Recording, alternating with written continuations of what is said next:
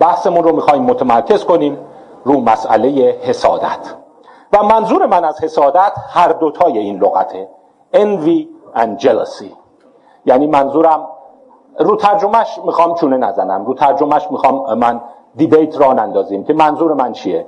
آیا منظور من انویه یا جلسیه چون می‌خوام بگم که این دوتا یک ریشه مشترک دارن و بی خودم نیست که این لغت یک لغت مشترک است. بحث رو با در واقع این شروع کنیم که حسادت جز هفت گناه مرگباره و در مسیحیت اینها رو جز در واقع شرورانه ترین کارهایی که یک فرد می‌تونه بکنه بیان کردن. در کنار شکمبارگی گولا تنبلی اکسیدیا شهوترانی یا لوکسوریا غرور و نخوت سوپربیا خش ایرا حسادت اینویدیا و هرس و آز آواریسیا. منتها تو این هفته جالبه که قدیسان مسیحی یه چیز جالب می‌گفتن. می‌گفتن فقط این یه دونه است که به شما خیلی حس بدی میده. مثلا لوکسوریا شهوترانی و پرخوری اتفاقا لذت بخشه. ولی این یکی یک معصیت دردناکه. یعنی هم دردش رو می‌کشی هم گناهش تحمیل میشه. منتها اگر شما کتاب Comprehensive رو که خیلی به عنوان یک مرجع بهش نگاه می‌کنن خیلی بهش بها میدن نگاه کنید لغت envy در سه نقطه به کار رفته. یعنی شما می‌بینید پدیده ای به این با اهمیت متاسفانه مورد غفلت قرار گرفته. یکی توی اختلال شخصیت narcissistic اشاره می‌کنه اینا آدمای حسودن که نسبت به موفقیت های دیگران حسادت می‌کنن. این envy در autistic disorder به معنی envy در کودکان autistic که راست میگه autistic ها یک حس حسادت دارن و زود نسبت به همسالاشون احساس بدی پیدا می‌کنن. و یک مختصری از ملانی کلاین و اون مقاله یا نوشته یا رساله زیباش envy and gratitude یاد می‌کنه. جای دیگه نیست. چیزی به این با اهمیتی چیزی که این همه آدم رو جذب خودش می‌کنه و علاقه دارن راجبش بدونن در کتاب Comprehensive اشاره بیشتری بهش نداره. این envy از کجا میاد؟ این حس حسادت از کجا میاد؟ حسادت رو اینجوری ترجمه می‌کنند یا اینجوری تعریف می‌کنند. احساس بد نسبت به موقعیت یا وضعیت خوب دیگری. یعنی اگه دیگری حالش خوبه وضعش خوبه یه پدیده ای داره که به دردش می‌خوره یه کالایی داره و شما حس بد بهش پیدا کنید. بسیار فراگیره. متفکری که خیلی راجع به این کتاب نوشته و مسترپیس کلاسیک هست. واقعا توصیه می‌کنم بهتون بخونیدش. یک آلمانیست که بعدا مهاجرت می‌کنه به آمریکا به نام هلموت شوک. هلموت شوک. هلموت شوک کتابش هست Envy A Theory of Social Behavior. و تو اون اشاره می‌کنه که این یکی از عمیقترین و فراگیرترین احساسهای بشریه. و حتی اینجوری میگه میگه حسادت توسط تمامی انسانها صرف نظر از فرهنگ و زبان بیش از هر حس یا انحراف جنسی چه از روی شرم و چه به خاطر ترس پنهان نگاه داشته میشه. یعنی نه تنها فراگیره بلکه هیچ هم راجبش حرف نمی‌زنه. شما به سختی خواهید گفت فلانی رو دیدم حسودیم شد. دارم میترکم. و این یه پدیده است که تو کنه خودتون نگه میدارید. رنجش رو با خودتون می‌برید. و جالبه تو مطالعه های کلاسیک روانپزشکی هم خیلی ازش صحبت نمیشه. شما تو ام نمی‌پرسی حسودی چقدر میشه. ولی هلموت شوک به قشنگی اشاره می‌کنه که بسیاری از جنایت ها افسردگی ها خشم ها عصبانیت های شما از حسادت حس می‌کنی یه کسی یه چیزی رو داره و من اونو ندارم و می‌خوام بترکم. و جالبه هنرمندا بیش از روانپزشکا به این نگاه کردن. شما وقتی لغت envy رو نگاه می‌کنی شاهکارهای نقاشی می‌بینی. این چقدر قشنگ. یعنی اصلا یک masterpiece تو 1819 تئودور جریکو این رو نقاشی کرد. چهرش می‌بینی یه جور نظرتنگی یه احساسی که دارم میترکم چرا یکی دیگه اینو داره. یا گوستاف کلیمت در نایت. البته ترجمهش کردن jealousy. این حالت است. و جالبه بدونید که پزشکان قرون وسطا این بیماری رو میشناختن. می‌گفتن بیماری حسد. می‌گفتن اینجوری میشی. چشات می‌زنه بیرون. وزن کم می‌کنی. غذا نمی‌تونی بخوری. لاغر و تکیده میشی اون روختی. و هی عصبی میشی. و آخرش دق می‌کنی میمیری. پس ببین دق کردن و مردن یه پدیده شایع بوده. شما دست کم نگیرید دق کردن رو. و جالبه اون زمان می‌گفتن تشخیص افترا با بیماری سله. یعنی همونجور شما رو آب می‌کنه. چشا می‌زنه بیرون اینجوری میشی. و این داره همش یکی رو دیده داره حسودی می‌کنه. اون تابلو. و واقعا حسودم زیاده. هلموت شوک یه چیز جالب دیگه هم میگه به اون خواهیم رسید. و صحبتش اینه میگه بیشتر مناسک سنتی مذهبی عرفی برای مقابله با حسادت دیگران ساخته شده. نزد کن قربانی کن چشت نزنن مواظب باش زمینت نزنن. و وقتی شما نگاه می‌کنی بخش وسیع از باورهای دینی و اسطوره‌ای هر کدومشو می‌خواین بپذیرید ریشه های حسد داره. همین چیزی که لوگوی سمینار امروز بود داستان آدم و هوا یعنی اینقدر این ریشه داره و تو همه انسان ها هست. ولی جالب روان پزشکی به دلایلی نرفته طرفش. مثل که اون خودسانسوری توی پزشکی و روانشناسی مدرن هم هست. برای اینکه اشتباه نکنیم بزنین چند تا مفهومو بگیم. یکی از گناهان کبیره گفتم آواریسه هرس. آواریس یعنی این. یه کسی یه چیزی داره که شما دوست داری و می‌خوای اونو به دست بیاری. این میشه هرس. هرس و طمع. انوی به معنی حسادت. حالا بعضیا میگن چرا حسادت میگی؟ رشک میگی؟ من نمی‌دونم من فارسیشو نمی‌دونم. می‌خوام بگم انوی. اینه که وقتی یه کسی یه چیز خوب داره شما هرست می‌گیره و تو دلت ذوق داری شوق داری خدا خدا می‌کنی که الهی از دستش بیفته این نداشته باشه. و برای همینه که خیلی بده. یعنی مثلا یه کسی به یه موقعیتی رسیده ماشینی داره زندگی خوبی داره و تو دل میگه خدا این بخوره زمین. من راحت شم آروم شم. و از اینه که می‌بینی دیگران یه چیزی داره می‌خوای بترکی. پس این میشه مفهوم انوی انوی یعنی حس بد به واسطه مشاهده موقعیت و امکانات خوب بهتر دیگران. حالا سوال اینه که این انوی واقعا از کجا میاد؟ روانشناسان شناختی تو 20 سال اخیر کارهای قشنگی کردن و اومدن دیدن انوی یک احساس مرکبه. یعنی بسیط نیست و اجزا داره. این اجزاش چیه؟ یعنی تو تست و پرسشنامه و اینا. یک hostility ه یک احساس خشونت و نفرت هست توش. یعنی آدما ذاتا باید hostility پایه داشته باشن تا حسود بشن. یعنی آدمای خیلی calm حسودیشون کمه. ولی hostility کافی نیست. hostility می‌تونه به ira منجر شه. اون گناه کبیره دیگه خشم. ولی کافی نیست. یه عنصر دیگه داره. impotence یعنی اون امکانات خوبی که اون داره من در شأن خودم در توان خودم نمی‌بینم که منم داشته باشم. خب اون مثلا ببین چه لباس فاخری داره. میگه ولی من پولم نمی‌رسه از اونا بخرم. اگر شما impotence نداشتی envy نداشتی. اینو اندازه گیری کردن. یعنی وقتی ضریب impotence کم میشه دیگه envy ناپدید میشه. یعنی خب مثلا یه کسی پورشه داره ولی منم معادل پول اون ویلا و خونه دارم. می‌تونم بفروشم بخرم. و چون ببخشید خیلی من و چون من این توان رو دارم که منم اونو داشته باشم دیگه envy ندارم. پس یه hostility باید باشه یه impotence اینو روانشناسان شناختی دیدن. عنصر سوم خیلی قشنگه. deservingness. استحقاق. اونی که اون داره آیا حقش داشته باشه یا نه؟ مثلا زحمت کشیده حسابی پدرش در اومده تونسته اون امکانات رو فراهم کنه. یا یه آقازاده است بادی اومده و این صاحب این اموال باد آورده شده. هرچی deservingness میره بالا احساس undeservingness یعنی استحقاقش رو نداره احساس envy بیشتر میشه. اینو مطالعات شناختی نشون دادن. یک احساس inferiority عمومی در فرد حسود هست. یعنی self-esteem پایین داره. کلا نه نسبت به اون پدیده در کل زندگیش یک phallic inferiority داره. اصطلاح اریک فرومیست یعنی احساس خودکمبینی general داره. شاید برای همینه که اعتراف به envy خیلی سخته. یعنی شما خودت درماندگی خودت رو اعلام می‌کنی. وقتی یه چیز رو می‌بینی و اعلام می‌کنی که من بهش حسودی میشه. و بالاخره یک یافته جالب دیگه ای که جامعه شناسان نشون دادن و متخصصین شناختی بررسی کردن. به این خوب دقت کنید. Confiscating one's share. یعنی اگه اون اون امکانات داره سهم منو خورده. یعنی این تئوری شناختی هم توشه.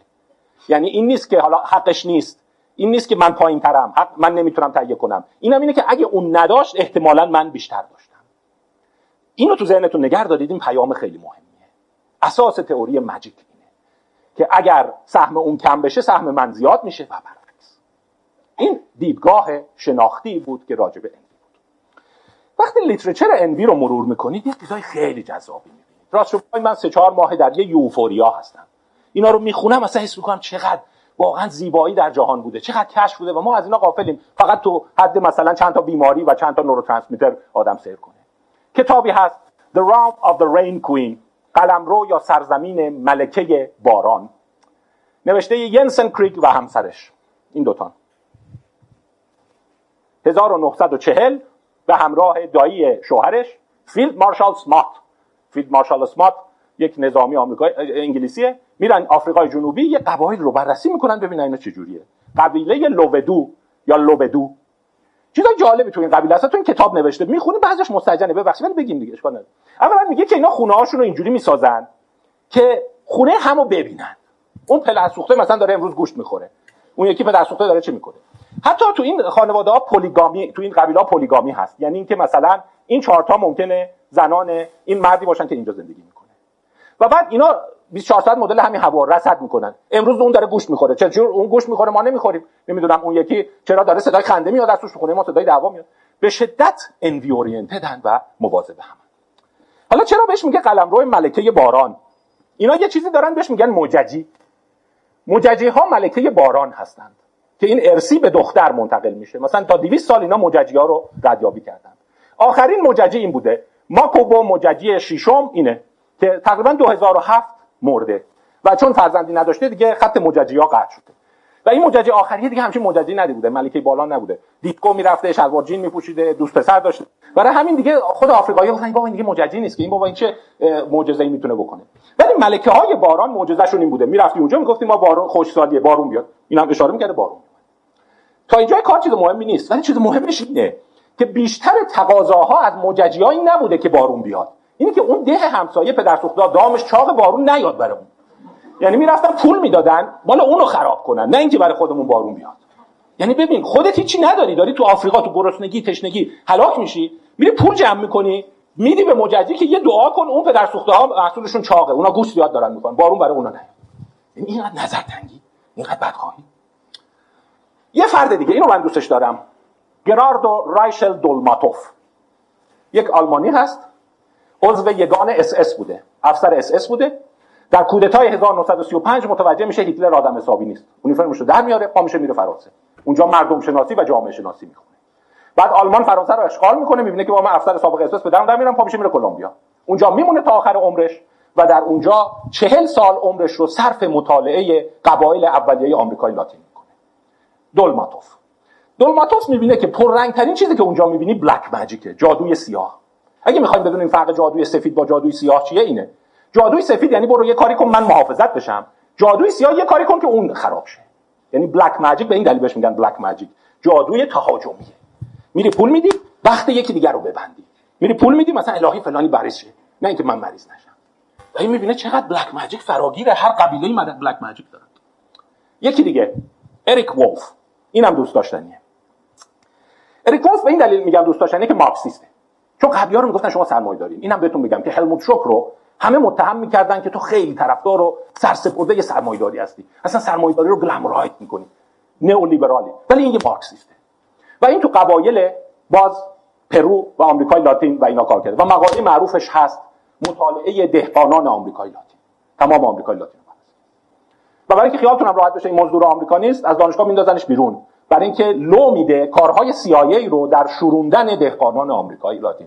همون داستان زمان چگوارا و زمان کوبا و اینا این اونجا بوده و مطالعه می‌کرده. و حتی لو میده دانشگاه UCLA با CIA لینک داشته و داشته دهقانان رو مطالعه می‌کرده چه تو تایلند برای که به جنگ ویت برن و چه تو آمریکای لاتین که جلوی این چگوارا رو دار دستش کرد پس شبهه نیست که این مزدور سرمایه‌داریه مارکسیست بوده. و روزی هم که میمیره obituary براش نمی‌زنن. نگاه کنید 1999 میمیره. بعد تو سال 2000 اوبیچوری می‌زنن میگن ببخشید. یه سال خورده یه مرده ولی یه تقدیری ازش بکنید تو تقدیر نامه اوبیچوریش یا اون یادبود مرگش یه نکته جالب میگن. میگن یه کار خوبی که اریک ولف کرد اینه که ما رو از اون رومانتیک تصور کردن انسان اولیه در آورد اریک ولف اینو در آورده بود که قبایل اولیه به شدت حسودند و لغتی رو به کار می‌بره به نام institutionalized envy.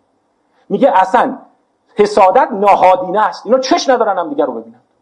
یعنی همش 24 ساعت دارن این کی غذا چی خورد این چی کار کرد. حتی چیزایی یه ذره مستجن نمیشه. مثلا میگه اگه غذای خوشمزه دارن غذا حتما خواهیم می‌کنه حتی نوشته بود مثلا خانم ها اگر گوشت شکار دارن تو واژنشون پنهان می‌کنن می‌برن خونه بخورن که کسی نبینه.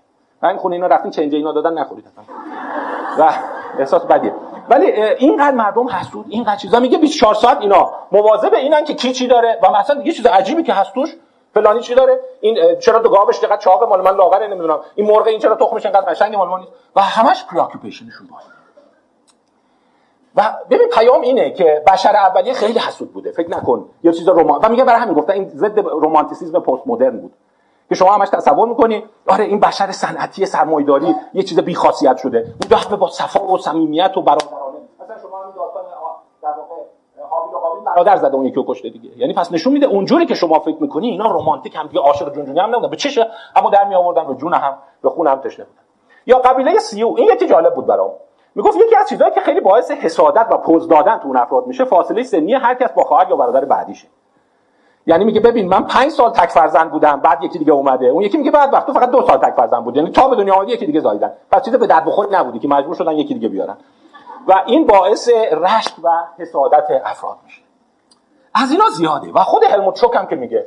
میگه اصلا تاریخ بشر نگاه می‌کنی سراسر envy ه و پیامی که داده میشه اینه. جوامع اولیه و پیش مدرن حسادت محور.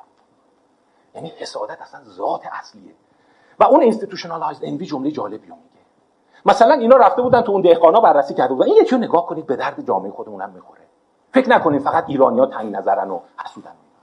میگه تو هر جامعه ما رفتیم مثلا حشره کش آوردیم گفتیم این آفت کش رو بزنی محصول زیاد میشه. هیچ کی قبول نمی‌کنه میگه برای چی قبول نمی‌کنه میگه محصول من زیاد شه بقیه حسودی می‌کنن میان پدر مادر. و این گفته بود که دلیل عقب ماندگی خیلی از جوامع اولیه حسادته. یه نفر تا می‌خواد بره بالا بقیه میکشنش پایین. اصلا اجازه نمیدن رشد کنه. مثلا یه نفر یه روش آبیاری جدید یاد گرفته که محصولش بره بالا. تا اون روش رو به کار بره بقیه میریزن خراب می‌کنن شما تصورت اینه که یکی کشف خوب می‌کنه بقیه زود میرن کپی می‌کنن و این بده ما هم انجام بدیم اونا. برعکسه. می‌دید هر کمکی که می‌کردن رفاه اینا بره بالا بقیه میمودن خراب می‌کردن. یعنی داستان اینه که نزار دیگران جلو برند و اینه که شما میگی مثلا تو جامعه ایران من یه کوتیشنی از جناب دکتر نوربالا اجازهشو نگرفتم ولی یه بار چون تو سخنرانی علنی گفتن کوت می‌کنم. ایشون ظاهرا تشکر برده بودن آمریکا گفته بودن که فرق اینجا اونه که تو ایران همه اونجا همه دست همو می‌گیرن اینجا همه پای همو می‌گیرن. که طرف نتونه رشد کنه. ولی داستان فقط ایران نیست. نشون میده جوامع قبل سنتی و مدرن سرمایه‌داری اینجوری بوده. اصلا همه مواظب بگن که اون یکی رشد نکنه. مثلا همین دولماتوف میگه با یه عده داشتیم از رودخانه رد می‌شدیم. چند تا سنگ گذاشت که بتونیم از رودخانه رد شیم. رفتیم اون هم داره سنگا رو پرت می‌کنه تو آب. گفتم برای چی این کارو می‌کنه یکی دیگه نیاد استفاده کنه. ما زحمت کشیدیم اینو درست کنیم اون بیاد استفاده کنه. یعنی مدل اینی که به کسی خیر نباید برسه و خودم زحمت کشیدم باید باشه. حالا یک جامعه شناس و انسان شناس دیگه آنتروپولوژیست جورج فوستر یه مفهومی رو مطرح می‌کنه که جامعه شناسا میگن. میگن تو جوامعی که لیمیتد گود داری یعنی کالا محدوده مردم ها حسودن. به عبارت دیگر وقتی شما فقط یه مزرعه داری و تو این یه مزرعه مثلا 50 تا درخت سیب هست مردم حسود میشن دیگه اگه سیبا یکی خوبه چون مال شما کم میشه. یک محدوده محدود وجود داره لیمیتده اون بانک پول محدوده اون بانک سرمایه محدوده. در نتیجه برای همینه که جوامع غیر سرمایه‌داری غیر صنعتی چون تولید ناخالصشون بالا نیست همه به هم حسودی و این میگه تنها راهی که حسودی بشر کم میشه اینه که تولید بره بالا. یعنی زمانی که تولید انفجاری میره بالا مردم دیگه حسودی نمی‌کنن. میگه خب یکی یه چیز خوب داره تو هم زحمت بکشونو به دست بیار. چرا می‌خوایم حالا اونو خراب کنیم؟ چون تو جامعه لیمیتد بود نمیشه. میگه ببین فقط برای یه نفر اون قضیه هست. اینجا فقط یه دونه خونه خوب داره. من باید یا مال اونو بگیرم یا مال منو بگیره ولی می‌تونی بری برای خودت توسعه بدی. پس انسان شناسا اینجوری می‌گفتن که حسادت ریشه در لیمیتد گود سوسایتی داره. جوامعی که محدودیت تولید هست برای همین دوستان من شاید اصلا ربطی به فرهنگ ما نداره. این نیست که ایرانی جماعت حسود تنگ نظره. نمی‌دونم چی تولید پایینه. وقتی شما تولید بالا داشته باشی شما یه ماشین خوب تو زیر پای یکی می‌بینی میگی خب تو هم زحمت بکش تو هم یکی بخر. کاری نداره. و دیده بودن که این قضیه هست. حالا وسط رو یه دیورژن بامزه ای که اینجا دیدم براتون بگم. دولماتوف و اریک ولف یه چیز جالب دیگه هم دیده بودن. حسادت بین نسل ها دیده بودن وقتی جوامع اولیه این قبایل مدرن میشن پدران و پیرترا به جوانترا حسودی می‌کنن که زمان ما کی از این چیزا بود؟ و هی خرابکاری می‌کنن. یعنی پدر به فرزندش حسودی میشه که مثلا تو کی از اینا داشتی؟ من کی از اینا داشتم؟ نگاه کن چه راحت مثلا چه لباس شیکی داره. زمان ما فقط یه لنگ میبستی و این حسادت بین حتی نسل قبل جلو و جالب اینو برای مزاح میگم. ولی اون تو اون نوشته بود. نوشته شایع چیزی که تو آفریقا بهش حسودی می‌کردن فکر کنین چی باشه؟ کولر. که این پدر سوخته زیر با کولر خوابیدن ما باید اون زمان خودمون رو باد بزنیم. شاید این داستانی هم که بابا میگه میرن کولر رو خاموش می‌کنن واقعا یه ریشه عمیق dynamic داره. یعنی فکر نکن. که یعنی جالب بود. یعنی تو قبایل آفریقایی دیده بودن که به air condition خیلی حسودن سالمندا که این پدر نگاه کن زیر اون نشست. نگاه چه لمی هم داده. و هی می‌خواست انگولک کنن که خراب بشه. می‌رفتن شلنگ کولر اون یکی رو میکشیدن که این پدر سوخته راحت داره میخوابه. زمان ما باید پشه می‌خورد ما رو نمی‌تونستیم بخوابیم ولی جالبه. بریم جلوتر. کم کم قضیه پیچیده تر میشه دوستان. پس تا اینجا ببینید ما سلطه بلا منازع آنتروپولوژیستا رو داریم. آنتروپولوژیستایی که طرفدار لیبرالیسم و سرمایه‌داری میگن وقتی جامعه رشد می‌کنه کالا زیاد میشه مردم دیگه حسود نیستن. این حسودی مال جوامع تنگ نظر تولید پایینه. یه دونه چشمه آب هست خب اگه اون داره من ندارم ولی اگه شما مثلا بیا یه چاه بزرگ موتورخونه بزنی آب فراوان کالا فراوان میوه فراوان مردم از سمت حسادت به سمت در واقع تلاش برای رقابت میرن.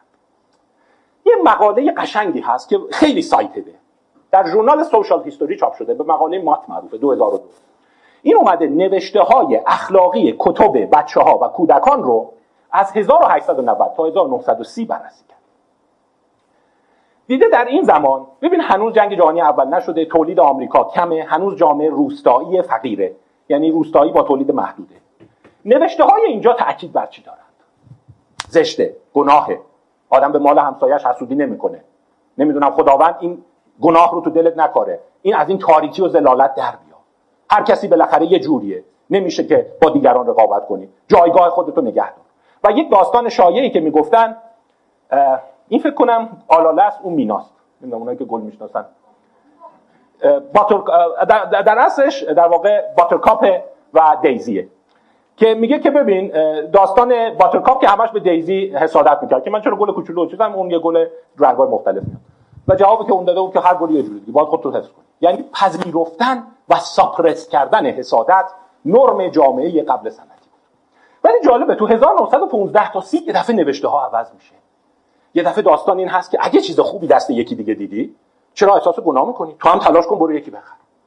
چرا اینقدر؟ و اصلا شرم نداشته باش بگو. و اگه شما دقت کردین جمله آمریکایی‌ها خیلی شایع. I'm so jealous of you. من خیلی بهت حسودی میشه. در که میگن جامعه سرمایه‌داری می‌تونی بگی. میگه خب تو حسودیت میشه. کادیلاک منو دیدی تو هم برو یکی بخر.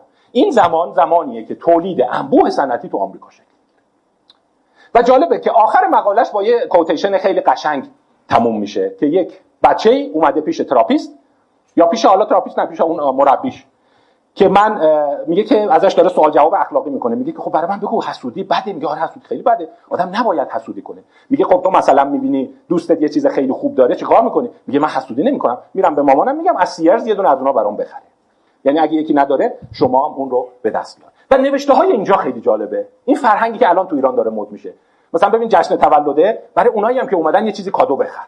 اونا حسودیشون نشه. یعنی تولید بالاست. میگن برای اینکه مردم حسودی نکنن به همه بدید. و در واقع راه حل مهار حسودی نه روان شناختی نه اخلاقی بلکه افزایش تولید در جامعه است. و معتقدن به این روش انوی بدخیم به انوی خوشخیم تبدیل میشه. حسادت بدخیم به رقابت تبدیل اینا عناصر انوی بدخیمه گفتیم اینم مهمه. داستان جامعه ای که تولید درش محدوده. اما benign envy میشه emulation میشه رقابت که در اون دیگه نه hostility هست نه inferiority هست نه احساس تنگ نظری هست. اینم برطرف میشه دیگه کمبودی هم نیست. و معتقده که جوامع سنتی جوامع حسادت محورن و وقتی تولید و سرمایه افزایش پیدا می‌کنه این جوامع از اون حسودی در میاد یه آزمایشگاه خیلی خوبش میگن چینه. چین وحشتناک حسودی بوده؟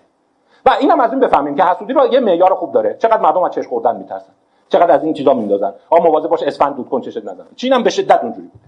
تا اینه که این آدم دنگ شیاوپینگ اون رشد معروف چین رو بعد از ماو دامن می‌زنه.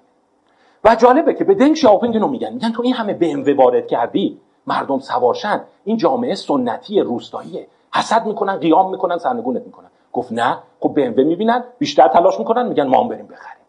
یعنی می‌بینی وقتی رشد 12 درصد اقتصادی داری این اتفاق میفته و جالبه که تئوریسین های سرمایه‌داری معتقدن انوی با این چند مکانیزم تقلیل پیدا می‌کنه. یعنی ببینید کاملا کالا محور نگاش می‌کنن و کاملا به نفع سرمایه‌داری. میگن افزایش درآمد و کاهش قیمت. یعنی شما هم می‌تونی کت چرم داشته باشی. فقط اشراف دیگه ندارن یه اصطلاح قشنگ داره بهش میگه populuxe. populuxe یعنی اجناسی که خیلی زیبا هستن ولی ارزونن. مثلا این populuxe. قبلا شما این ام دی اف نمی‌دونم چه چوب قبلا اگه این چوب گردو بود می‌دونید چقدر قیمت داشت. همه نمی‌تونستن. این stand رو فقط اشراف می‌تونستن بخرن. ولی با ارزون شدن کالاهایی که ظاهر شکیل دارن ولی ارزونن به این اصطلاح میگن populuxe یکی دیگه هست بهش میگن opuluxe. میگن اجناس گران قیمت ورژن های کم ارزش و ارزونش هم تو جامعه پیدا میشه. مثلا شما دقت کردید که برند های خیلی معروف مثلا عطرشون هم هست. یک پنجم قیمت. نمی‌دونم شما یه پیرن هست. ده هزار دلار. یه دونه مثلا کمربندش هم هست. 500 دلار. عذر می‌خوام. یه شورتش هم هست. 50 دلار. و در واقع جالبه این دینامیک روانشناختیشو نگاه کن. حتی می‌تونه دینامیک سادیستیک باشه که تو رفتی ورساچه خریدی مثلا 20000 دلار. منم لباسیرم 5 دلار خریدم اونم ورساچه است. می‌دونی؟ یعنی اون خشمه جامعه و جالبه که این حساب شده است.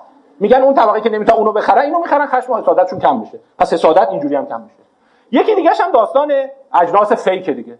لوی ویتون معروفه شد شما لوی ویتون می‌خری 20000 دلار بعد دست یه خانومی هم می‌بینی مثلا تو همینجا یه دونه خریده مثلا از چهارراه امیرکرم خریده مثلا 40000 تومان و اونم لوی ویتونه. یعنی یه جور کار شما رو خراب می‌کنه. میگه چه حسودی شد منم دارم. و بالاخره اینی که مردم necessities خودشون رو هم کم می‌کنن. اما جالبه اقتصاددانا یه چیز دیگه فهمیدن که حسد تو جامعه کم نشد. از بین نرفت. برای اینکه سابقا مردم به کالا حسودی می‌کردن حالا به تجربه می‌کنن میگه ببین ما کروز رفتیم دور دنیا جزایر باهاما رو کشتی دراز کشیدیم ساحل رو نگاه می‌کنیم استخر داره کشتیش این قضیه میشه. به همین دلیل گفتن که commodity داره به سمت experience پس این امیدی که حسادت با این پنج مکانیزم اقتصاددانان برطرف بشه یه ذره خوشخیالی بود. دیدن بعضیا تجربه unique دارن. اون تجربه unique بقیه چیکار می‌کنی؟ یه دونه مثلا عکس‌ها هم دیدین که توی تلگرام میچرخه. مثلا یه جایی هست توی وسط جنگل‌های آمازون یه استخر هست و آبشار هست و طرف اونجا دراز کشیده داره آب پرتقال می‌خوره. اینو چجوری تکرار می‌کنی؟ پس دیدیم که حالا اینجا بحث نگر... یه ذره من باید تندتر برم جلو چون بحث هنوز یه قسمت مهمش مونده. حالا اینم پس اونم باید اینجور حلش کنیم. حالا نگاه کنیم. موقعیت بهتر یا کالا یه نفر داره و افراد متوجه شده بودن روانشناسان شناختی که وقتی حس می‌کنی طرف استحقاقش رو نداره شما بهش حسادت می‌کنی. واضحا هم همینطوره.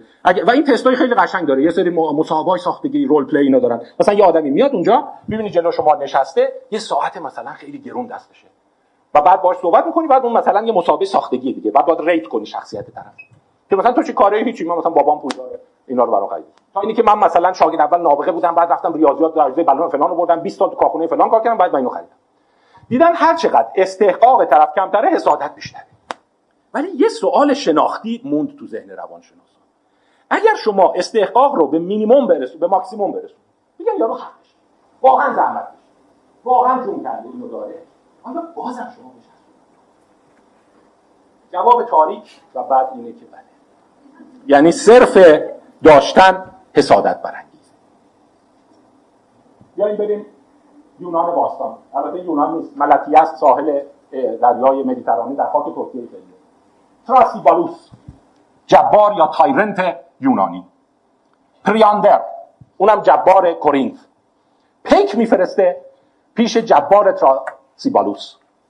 میگه تو چجوری حکومت می‌کنی که حکومت تو دستت میمونه؟ اون یه ذره نگاش می‌کنه. هیچی نمیگه. یه چوب ور میداره همونجور که راه میره تو مزرعه.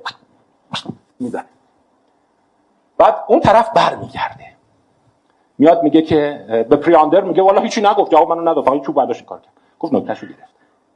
بگم شما هم نکتهشو گرفتی. بلندا رو بزن. نظر آدما روش کنن.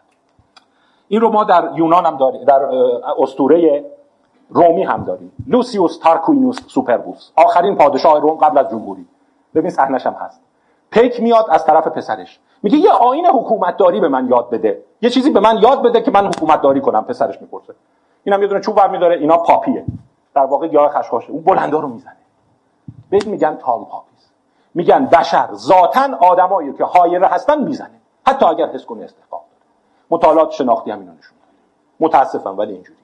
یعنی ذاتا حتی اگر جامعه به سمت استحقاق کامل بره بگی که آقا هر کسی اندازه حقوقش بگیره قد زحمتش بگیره بازم اگه یکی یه ذره بالاتر از بقیه باشه مردم می‌خوان بزنن. و فکر کنم این میراث فقط مال کشور ما نیست که شما میگی مثلا روانشناسی نخبه کشی جامعه شناسی نخبه کشی نه تمام جهان یونیورساله. ملت های دیگه هم همه نخبه کشی داشتن. یعنی اصلا بعدشون میاد که اون بالاست میزننش. یعنی به عبارت دیگر وقتی شما از بقیه دور هستی تو یه صفت خوب یک خشم عمومی شکل می‌گیره و اصرار داره شما رو برگردونه به میان. و جامعه شناسان و آنتروپولوژیست های اولیه معتقد بودن برای همینم هست که شما قبیله می‌بینی ملت می‌بینی کشور می‌بینی. نمی‌ذارن اون بیرونیا برن و اینا رو تلاش می‌کنن برگردن. حالا وقت محدوده بذارید از یکیش فاکتور بگیرن و داستان اینه دیگه. چش زدن و اینا که هستن. این یکی بذارید. جالبه یک این داستان انوی رو می‌دیدم یک رمان دیدم. هنوز فرصت نکردم بخونم ولی ابسترکتش رو چند جاشو تون تون خوندم دیگه مال هفته قبله. فردی به نام هارتلی نوشته به نام فیشال جاستس این جامعه رو تجسم می‌کنه بعد جنگ جهانی سوم. در این جامعه همه چی برابر حقوقا برابره شغلا برابره. فقط اینا یه دونه وزارت خونه دارن که اون وزارت خونه مونده. بهش میگن وزارت برابری چهره. یعنی متوجه شده بودن که همه نابرابر بعضی از بعضی خوشگل‌ترن و وزارت خونه یه چیز مخوفیه که وظیفش کله پا کردن یعنی کمی می‌کنن مثل اینکه مشکل براش تصادف ساختگی ترجیح میدن بزنن یا رو هر دو و خانم ها رو به سه طبقه تقسیم می‌کنن آلفا بتا گاما.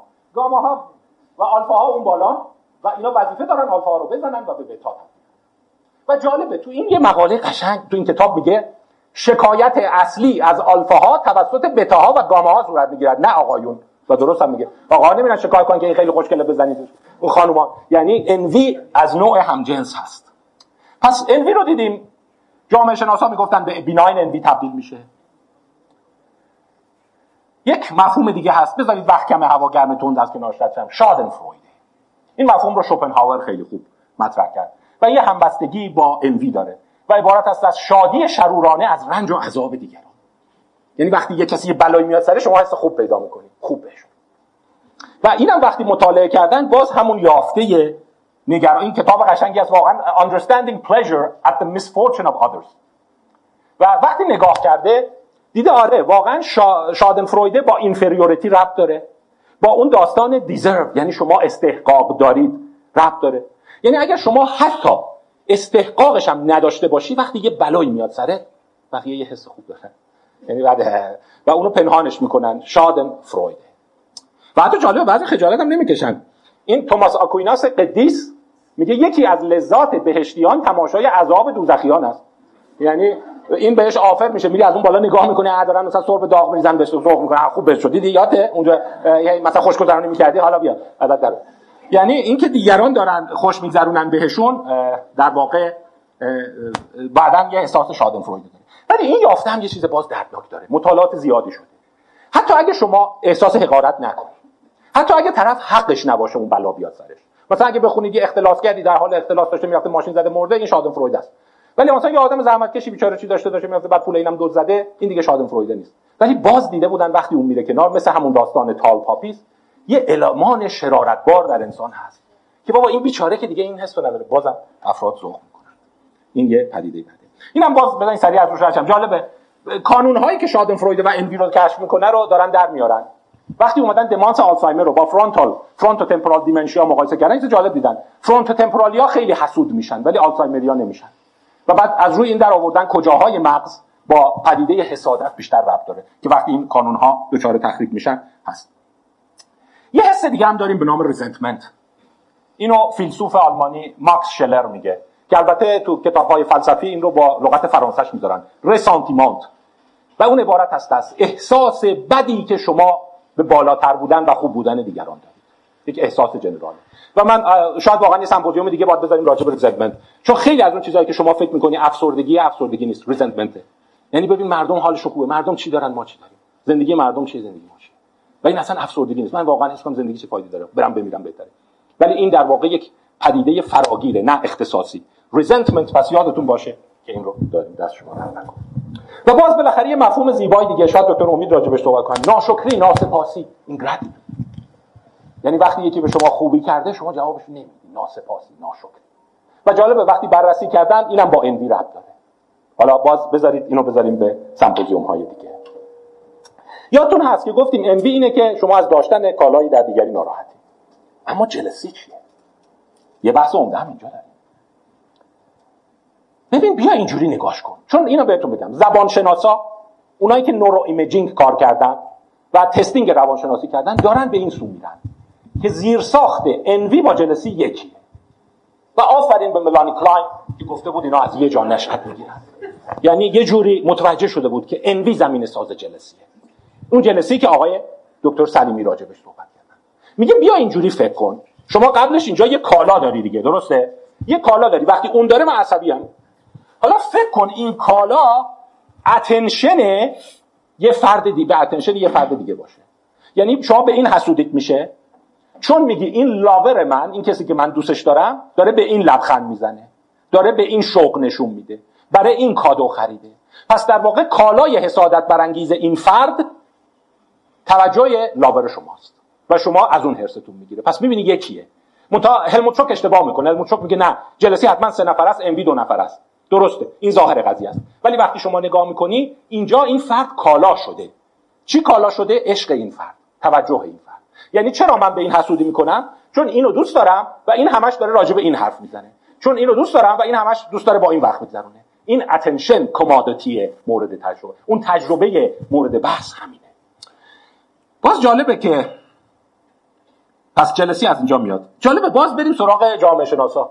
چه مفاهیم قشنگی داشتن و ما اینا neglect کرده بودیم کتاب Lonely Crowd از اون کتابای خوندنی مال 1950 دیوید ریزمان نوشته. جامعه شناس بزرگ آمریکایی عکسش رو مجله تایم دیوید ریزمان اینا یه چیزی بهتون میگم. بیشتر این anthropologist ها جامعه شناسا آموزش فرویدی داشتن. یعنی یه دوره روانکاوی گذرونده بودن. یعنی با نوشته های اینا آشنا بودن. یعنی باید احسن گفت اینا که رو اونا اثر گذاشتن. فروید ملانی کلاین و بالبی ریزمان چیزی که میگه اینه. میگه ببین کالا به خودی خود حسادت برانگیز نیست. کالا در اصل جلسیه. چون اون کالا زمینه است که توجه لاور به اون هست به عبارت دیگر میگه کادیلاک به خودی خود حسادت برانگیز نیست. کادیلاک به این دلیل حسادت برانگیزه که باش می‌تونی دختر سوار کنی. می‌تونی باش لذت ببری. اگر یه کار یه استخر بزرگ داری ویلای چی داری با این می‌تونی لاور ببری خوشگذرونی کنی. یعنی همون جلسیه. منتها یه پله رفته اونور و شما این تصور رو داری. جالب یه جامعه شناس این رو میگه. و بعد در واقع صحبتی که ازش میشه اساس صحبت در این هست که درسته که شما از اون عذاب می‌کشید. ولی در واقع این کالای این فرده که لاو اون یکی رو داره پس جلسی همون انویه و با همون مکانیزم در واقع شکل می‌گیره. و در واقع اگر شما نگاه کنید خب اون الان به این حسودی داره می‌کنه. این چه کالایی داره که داره بهش حسودی می‌کنه؟ توجه این آقا. پس دوست داره که شادن فرویدش هم اینه که این با این برام بزنه. آخه دلم خنک جدا شدن دلم خنک دلم خنک شد دعوا کردن پس ببینید جلسی و انوی یکی هست. و در واقع کالا در اونجا attachment, attention و rejection. یعنی این ادوار مونک خیلی قشنگ این رو باز نشون داده. این همونیه که اون اسکریم معروف رو داره که همیشه رو کتابای روان پزشکی می‌ذارن ادوارد مونک. حالا پس داستان این شد که جنس بسیار مهمی ما داریم به نام attention و attachment این از هر کالایی مهمتره و به قول دیوید ریزمان همه کالاها به اون تقلیل پیدا می‌کنن اگر شما یه موقعیت برتر اجتماعی داری حقوق بالا می‌گیری من به اون حسودیم نمیشه. به اون حسودیم میشه که به کمک اون می‌تونی لاور داشته باشی. و از این بابت نگرانم که لاور منو از چنگم دراری. ولی اگر اون دینامیک نباشه یه دفعه می‌بینی envy ناپدید میشه. پس این همش زیر سر این پدر سوخته جنسیه اما این attention چرا انقدر مهمه و کجا شکل می‌گیره؟ ادوارد ترونیک یک schema ی خیلی قشنگی داره. بهش میگن still face این تو یوتیوب هست می‌تونید بریم ببینید. بزنید ادوارد ترونیک still face ویدیو داستانش اینه. مادر داره با بچهش صحبت می‌کنه. میخندن و اونم قشنگ واکنش نشون میده. بعد یه لحظه مادر mask face میشه. یه دیگه. به شدت بچه agité میشه. یعنی attention از سه ماهگی promising ه و وقتی attention قیچی میشه وحشتناکه. مثلا تو آزمون های مختلفی از مادر یه لحظه با یه فرد دیگه شروع می‌کنه بحث کردن بچه فورا کلافه میشه خودشو می‌زنه. یا شروع می‌کنه شیرین کاریایی که attention جلب کنه. پاش میاره تو دهنش صدا در میاره لوس بازی در میاره که مادر برگرد طرف من. پس اولین کالایی که حسادت برانگیزه attention ه attention مادر که لاور و این روانشناسا معتقدن. همینو بگیر برو تا تهش. و در واقع این مسیر هست که جدا می‌کنه. و جالبه این داستان attention کی اتفاق میفته تقریبا از سه ماهگی ظاهر میشه و تو شش ماهگی کاملا مسجله. یعنی شش ماهگی اولین کالای کودک attention مادرش و وقتی اون attention دیگه عصبی میشه. و جالبه تو همین still face های کارهای دیگر هم بررسی کردن. مثلا اگر مادر یه دفعه توجه رو به بچه قطع می‌کنه داره آب می‌خوره. بچه اصلا agité نمیشه. ولی برگرده مثلا با یه گربه شروع کنه بازی کردن agité پس می‌بینی شکلگیری این commodity هست. حتی یه گفتن تو اینو میگی تو حیوان هم هست قسم خوردم. یه من دیدم شما سگ داشته باشه گربه داشته اینجوریه. با یکی دیگه گرم می‌گیرم این کلافه میشه. ببین این داره با اون پرنده گرم می‌گیره این سگه کلافه شده. و جالب باز میگم نقاشا. یه جایی هست آدم اسم نقاشا که از ما جلوتر بودن. اون داره با اون نگاه می‌کنه این چه سگه کلافه شده. و وقتی از افراد پرسیدن گربه فوق العاده عصبی شده. سانسورش هم کردیم قسمتش رو The jealous cat یعنی داستان هست. گفتن پس ببین این انوی و جلسی هرچی هست خیلی عمیق‌تر از اون که فکر می‌کنی. تو سه ماهگی تو انسان ظاهر میشه. تو رده پستانداران دیده شده. اومدن ببینن که چجوریه. سگا واضحا envy شون از شامپانزه ها بیشتره. و این برمیگرده به اینی که attention فرد رو بهتر detect می‌کنه. تو مجموعی از مقالات چیز جالبی در آوردن که نگاه کنید اون سگ اون شامپانزه است. و اون سگ سفیده اون قهوه خاکستری گرگه که اینها همشون در قدرت درک attention صاحبشون خیلی موفق تر عمل می‌کنن. چه گیز باشه کجا رو داری نگاه می‌کنی؟ چه به کی داری توجه می‌کنی؟ چه حواست کجاست؟ یعنی مفهوم این که حواست کجاست از حیوانات پایین ظاهر میشه. پس ببینید اون جلسی که آقای دکتر سلیمی فرمودن اون حواست تو گوشیت کجاست؟ از حیوانات شکل می‌گیره. و حالا دیگه وقت کمه من این اسلایدر رو میگم ولی جالبه مثلا بقیه چیزهای اجتماعی سگ و گرگ با هم برابره. هوششون کاملا یکسانه. ولی سگ یک شاهکاری داره که صاحبش رو detect می‌کنه. و جالبه وقتی حواس صاحبش نیست رفتاراش عوض میشه. مثلا اگه صاحب داره توجه می‌کنه خیالش راحته ولی صاحب داره به جای دیگه نگاه می‌کنه شروع می‌کنه سر صدا کردن اذیت کردن و رفتارهای دیگه دارن. مثلا سعی می‌کنه بین صاحبش و اون object قرار بگیره. کلهشو میاره که منم هستم. یا سعی می‌کنه که به صاحبش اینجوری بزنه. که ببین ببین به من توجه کن به اون نگاه نکن به اون نگاه نکن من نگاه کن من نگاه کن. و چند تا کلیپ هم شما می‌بینید کمدی هست گربه سعی داره به صاحبش می‌زنه اینا اینا واقعا از نظر علمی تایید شده. پس این داستان اتنشن وجود داره. و حتی مطالعات جدید هم نشون دادن که مثلا شما فرض کن کلتو می‌ذارن تو دستگاه اف یا ریتینگ قلبی تو نگاه می‌کنن تو اون مدل حتی یه بازی ساده خیلی احساس باید نداره. و اینجا نگاه کن این داره اون رو نگاه می‌کنه. یه دفعه شما تغییر می‌کنه یعنی اتنشن این رفت به اون. اون پدر سوخته صاحب اتنشن شد. یعنی جلسی انویه به اون شکل می‌گیره. و اینجا هست. میگم باز کتابی معرفی کنم خدمتتون. هند بوک جلسی یک کتاب شاید 500 600 صفحه‌ای سیبل هارت نوشته و تماما مطالعات مختلفی که تقریبا ثابت می‌کنه که jealousy ها به هم تبدیل میشن. از اون jealousy اول کودک still face مامان داری کجا رو نگاه می‌کنی؟ تا jealousy romantic و sexual ی که آقای دکتر سلیمی گفتن حالا سوال اینه که آیا اون همونه به اینجا می‌رسه؟ یا این وسط ها عوض میشه. یعنی اون بچه ای که به هم توجه مادرش سر still face حساس تره وقتی چهل سالش میشه هم به این حساس تره که حالتهایی پیدا می‌کنه که آقای دکتر سلیمی گفتن. نمی‌دونیم. ولی مطالعات ادامه داره. فقط باز یه چیزای غیر مترقبه در گفتن اگر jealousy بده پس تو secure attachment های بالبی باید حداقل باشه. درسته؟ مثل اضطراب مثل افسردگی. یادتون هست؟ بالبی میگه اگر خوب secure attach داشته باشی اضطراب جدا میشه. ولی یه یافته عجیب بود. اونایی که secure attachment دارن jealousy شون کم نمیشه زیاد میشه. پس یه عده اینجوری گذاشت. گفت jealousy پاتولوژی نیست نرمه. وقتی شما بهتر مادر بهت شیر میده باز میگم آفرین به ملانی کلاین درست اینو حدس زده. مادره بهتره jealousy بیشتر شه یعنی اینو چیکارش می‌کنی؟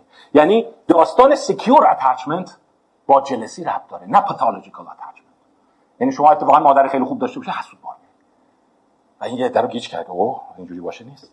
البته اینم بهتون بگم ملانی کلاین معتقد بود که jealousy innate ذاتیه. و واقعا ما نمی‌دونیم چقدر این تو ذات تو ژن افراده چقدرش اکتساب ماهای اوله. ولی هرچی هست به نظر میاد رگه هاش از همون چند ماه اول ظاهر میشه و میره بالا. باز برگردیم به جامعه شناسا. منتها از زبان فروید توتم و تابو 1913 این jealousy که ما داریم می‌بینیم ریشه envy هست یعنی attention مادر این پاتولوژیک نیست ولی چجوری شکل گرفته؟ anthropologist ها چی میگن؟ تو توتم و تابو فروید یک یافته خیلی قشنگی رو recite می‌کنه. میگه جوامع اولیه attachment نداشتن. یعنی group marriage بوده. من الان تموم می‌کنم آقای دکتر. ببخشید. اول group marriage بوده. پس داستان جلسی وجود نداشته. همه با هم دوستیمه. یعنی همه با هم رابطه داشتن. یعنی جلسی وجود خارجی نداشته. بعد از اون مرحله شکل می‌گیره که فقط بعضیا با بعضیا رابطه داشتن. یعنی این ده نفر با این ده نفرن. نسبت به بقیه حس حسادت بوده. اون نباید به اونا توجه کنید فقط به این ده نفر می‌تونید توجه کنید اون ده نفر شدن پیرا اونگاروی همدیگه.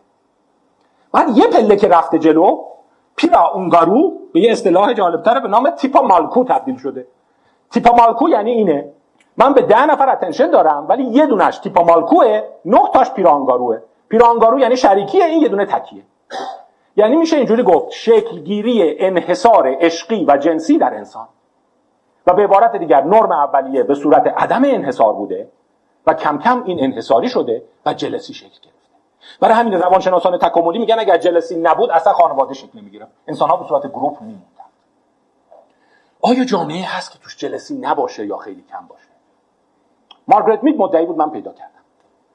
اونم داستان جزایر ساموها که اینا که خیلی جلسی ندارن. لاورش خیلی این حس رو نداره که مثلا چه کار کردی. حتی قبل از اون باز یه نقاش میگم یه هر دفعه میری نقاش از ما جلوترن آر یو جلس پول بوکن 1892 تو جزایر ساموها این رو کشیده کشیده. آها اوی فیله. یعنی آیا حسودی داری؟ و داستانش اینه میگه اونجا مثل که این حس نیست. افراد میان کنار هم چه دخترها چه پسرها مثلا میاد میگه کجا بودی؟ میگه خوش گذشت داره جات خالی دیشب با 5 نفر سکس داشتم. نه خوش گذشت. نه خوش بود و این ترجمه میگه چه جامعه عجیبیه. منتها اینکه آر یو جلس معلوم نیست به کی داره میگه. ظاهرا اینه که من اونجا بودم بعد وقتا شما اونجا ندیدین. من دیدم. یه جامعه که با هر کی می‌خوای بتونی سکس داشته باشی و آر یو جلس و اینم البته اونجاست. ولی به جاش هم آدم جلسی داره. یعنی این جزایر ساموها همچین جای قشنگیه. و پیتر توهی خیلی قشنگ از این صحبت کرده. اون تو داستان سر اینه که بعدا یه دو اومدن گفتن نه مارگرت می تو اشتباه فهمیدی. جلسیشون خیلی عمیقه به تو نمی‌گفتن. این میشه درک فریمان. یه کتابی نوشته که در واقع معتقد مارگرت مید اشتباه کرده. نمیشه. اصلا تمام بشر جلسی داره. امکان نداره. جلسی دفالت مود بشر ولی جالبه این یکی کتاب قشنگه. The Trashing of Margaret Mead. در واقع زدن مارگرت مید یا ضایع کردن مارگرت مید. معتقد جامعه محافظه کار آمریکایی وقتی این چیزای مارگرت میدو شنید شروع کردن مارگرت میدو ضایع کردن. یعنی چی؟ مثلا آدم جلسی نداشته باشه. همه دارن. مثلا خانواده اساسشونه. خب میگه والا رفته میشه نبوده دیگه مردم بدون جلسی زندگی. و در واقع معما هنوز باز موند. آیا قبایل اولیه جلسی داشتند یا نه؟ این متعلق بزرگ مسیحیت ترتولیانوسه ترتولیانوس یه چیزی رو همینجا دهنش میفته بیرون ولی بعدا بقیه متعلق که شد این چی بود گفتی. سوالش این بود که گفت ببینم اگر شما مثلا شوهرت مرد رفتی یه شوهر دیگه کردی بعد همه مردیم رفتیم قیامت اون دوتا شوهرها به هم حسودیشون نمیشه. بعد این به این میگن پارادوکس ترتولیانوس. بعد متعلق باید جمعش کنی بعد شبهه ایجاد می‌کنی تو کار ولی واقعا خب راست میگه یه سواله. یعنی جلسی رو چیکار می‌کنی؟ خب یارو میگه این میگه عشق منه مون عشق منه. می والا این می‌گفت بهترینش منم منم میگم با و این داستان ترتولیانوس هم باقی موند. آیا جنبش های شکل گرفت بگم بیا این زندگی بدون جلسی داشته باشیم؟ آه اصلا حسودی نکن دیگه. حالا چی داری حالا به یکی دیگه هم توجه می‌کنه. سعی کن زشته. حالا من گشتم خیلی پیدا نکردم. مثلا یکی از معروف ترینشون اینه. مورنینگ گلوری زل ریون هارت این خانومه که معتقد بوده باید تو couple therapy اصلا jealousy رو از بین ببریم و راهنما اینه که هیچکی به هیچکی jealousy نداشته باشه. و اسم مقالش اصلا نمی‌خواد بخونیم مقاله رو. من خوندم چیزی نبود ولی اسمش کافیه. bouquet of lovers دست گل عشاق ببین نمیگه دست گل برای عشاق داره میگه دست گل عشاق میگه یعنی آدم یه دست گل داره گلی هم یه بوی داره دیگه. و این زندگی شخصیش هم اینجوری بوده. 5 6 نفر با 5 6 تا مرد خیلی عاشقانه زندگی می‌کرده. و یه اصطلاحی رو مد می‌کنه به نام compersion.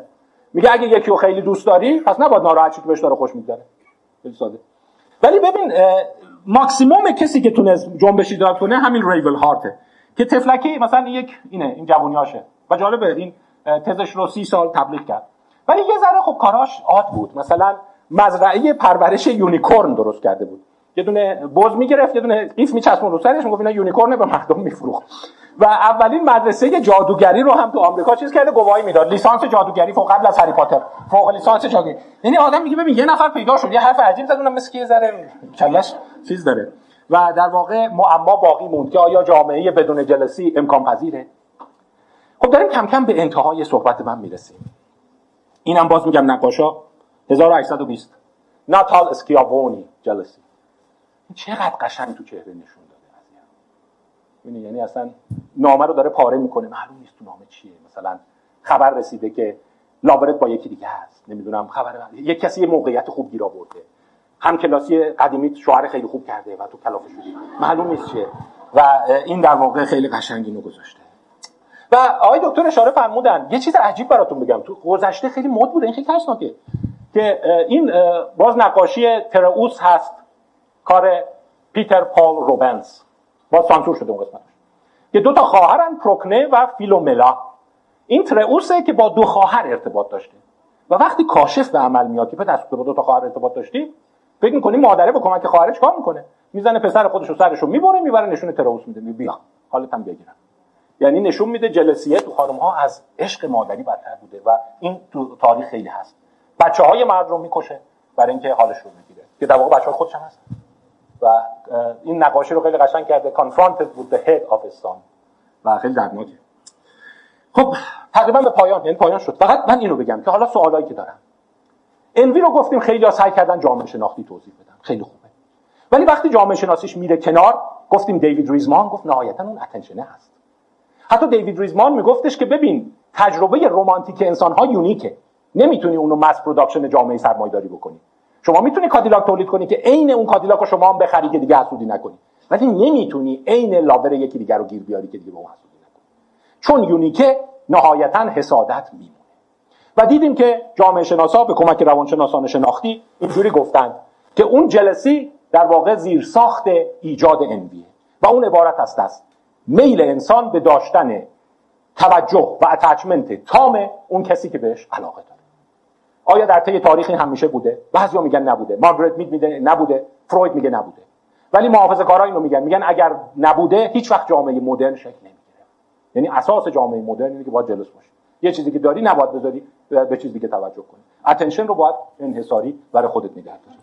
و داستان ادامه پیدا می‌کنه. پس آدمایی که خیلی هم بیمار نیستن جلسن. از اون طرف آیا میشه جامعه بدون جلسی ساخت؟ نمی‌دونیم. آیا جامعه بدون انوی میشه ساخت؟ اون پیتر هارتلی میگه نه بالاخره مردم به چیزی پیدا می‌کنن حس حسادت می‌کنن. دیگه نهایتا مجبورن وزارت برابری چهره ها رو ایجاد کنن. ولی هرچی هست این پیچیدگی میمونه. و پیامی که من دوست دارم به دوستان بدم اینه که در واقع ما وقتی نگاه می‌کنیم این رو توی اون سخنرانی روانپزشکی داینامیک مرز کردم. بشر اولیه کل دنیا رو مدیترانه می‌دیده. من یه ذره نگرانم. روانپزشکی روانشناسی مدرن فقط داره یه مدیترانه می‌بینه. شما دی رو نگاه کنی اختلالات استرابی داره پنیک داره یه دونه پی داره یه دونه افسردگی داره. ولی وقتی که دریا نوردا از مدیترانه رفتن بیرون نه او چه عظمتی هست فقط اقیانوس آرام به تنهایی کل قاره آسیا رو می‌تونی توش جا بدی. و هزاران جزیره داره. واقعا هم روانپزشکی روانشناسی باید اینا رو بپردازه. انوی از کجا میاد؟ جلسی از کجا میاد؟ و سهم اینا کم نیست. شما مطمئن باشید. آدم پنیکدار برای شما دردسر ایجاد نمی‌کنه. هر چی می‌خوری از انوی یه هم کار یه چیز انوی برات می‌زنه کله پات می‌کنه. نظر تنگی اصلا عامل عدم رشد جوامع قدیمیه. و اگه الان بپرسی واقعا چرا ایران رشد نمی‌کنه وقتی میگه قسمت بهش نزن. نمی‌ذارن رشد همون تال پاپیز دیگه. یه نفر می‌بینی تا میدرخشه می‌زنن کله پاش می‌کنه و اون اصلا نهادینه است. Institutionalized envy مفهومی که در واقع اریک ولف میگه. پس از شما روانشناس روانپزشک می‌خوام این نیروهای مهیب اجتماعی رو بشناسید. و مقاله روش کم نیست پدیده روش کم نیست و بهش بپردازید. و تشکر دارم از انجمن روان درمانی که این فرصت رو به من داد که لاقل این حساسیتی که رو ذهنم مونده رو به شما منتقل کنم. اینا مفاهیم کمی نیستن. حسابی جدی بهشون بپردازید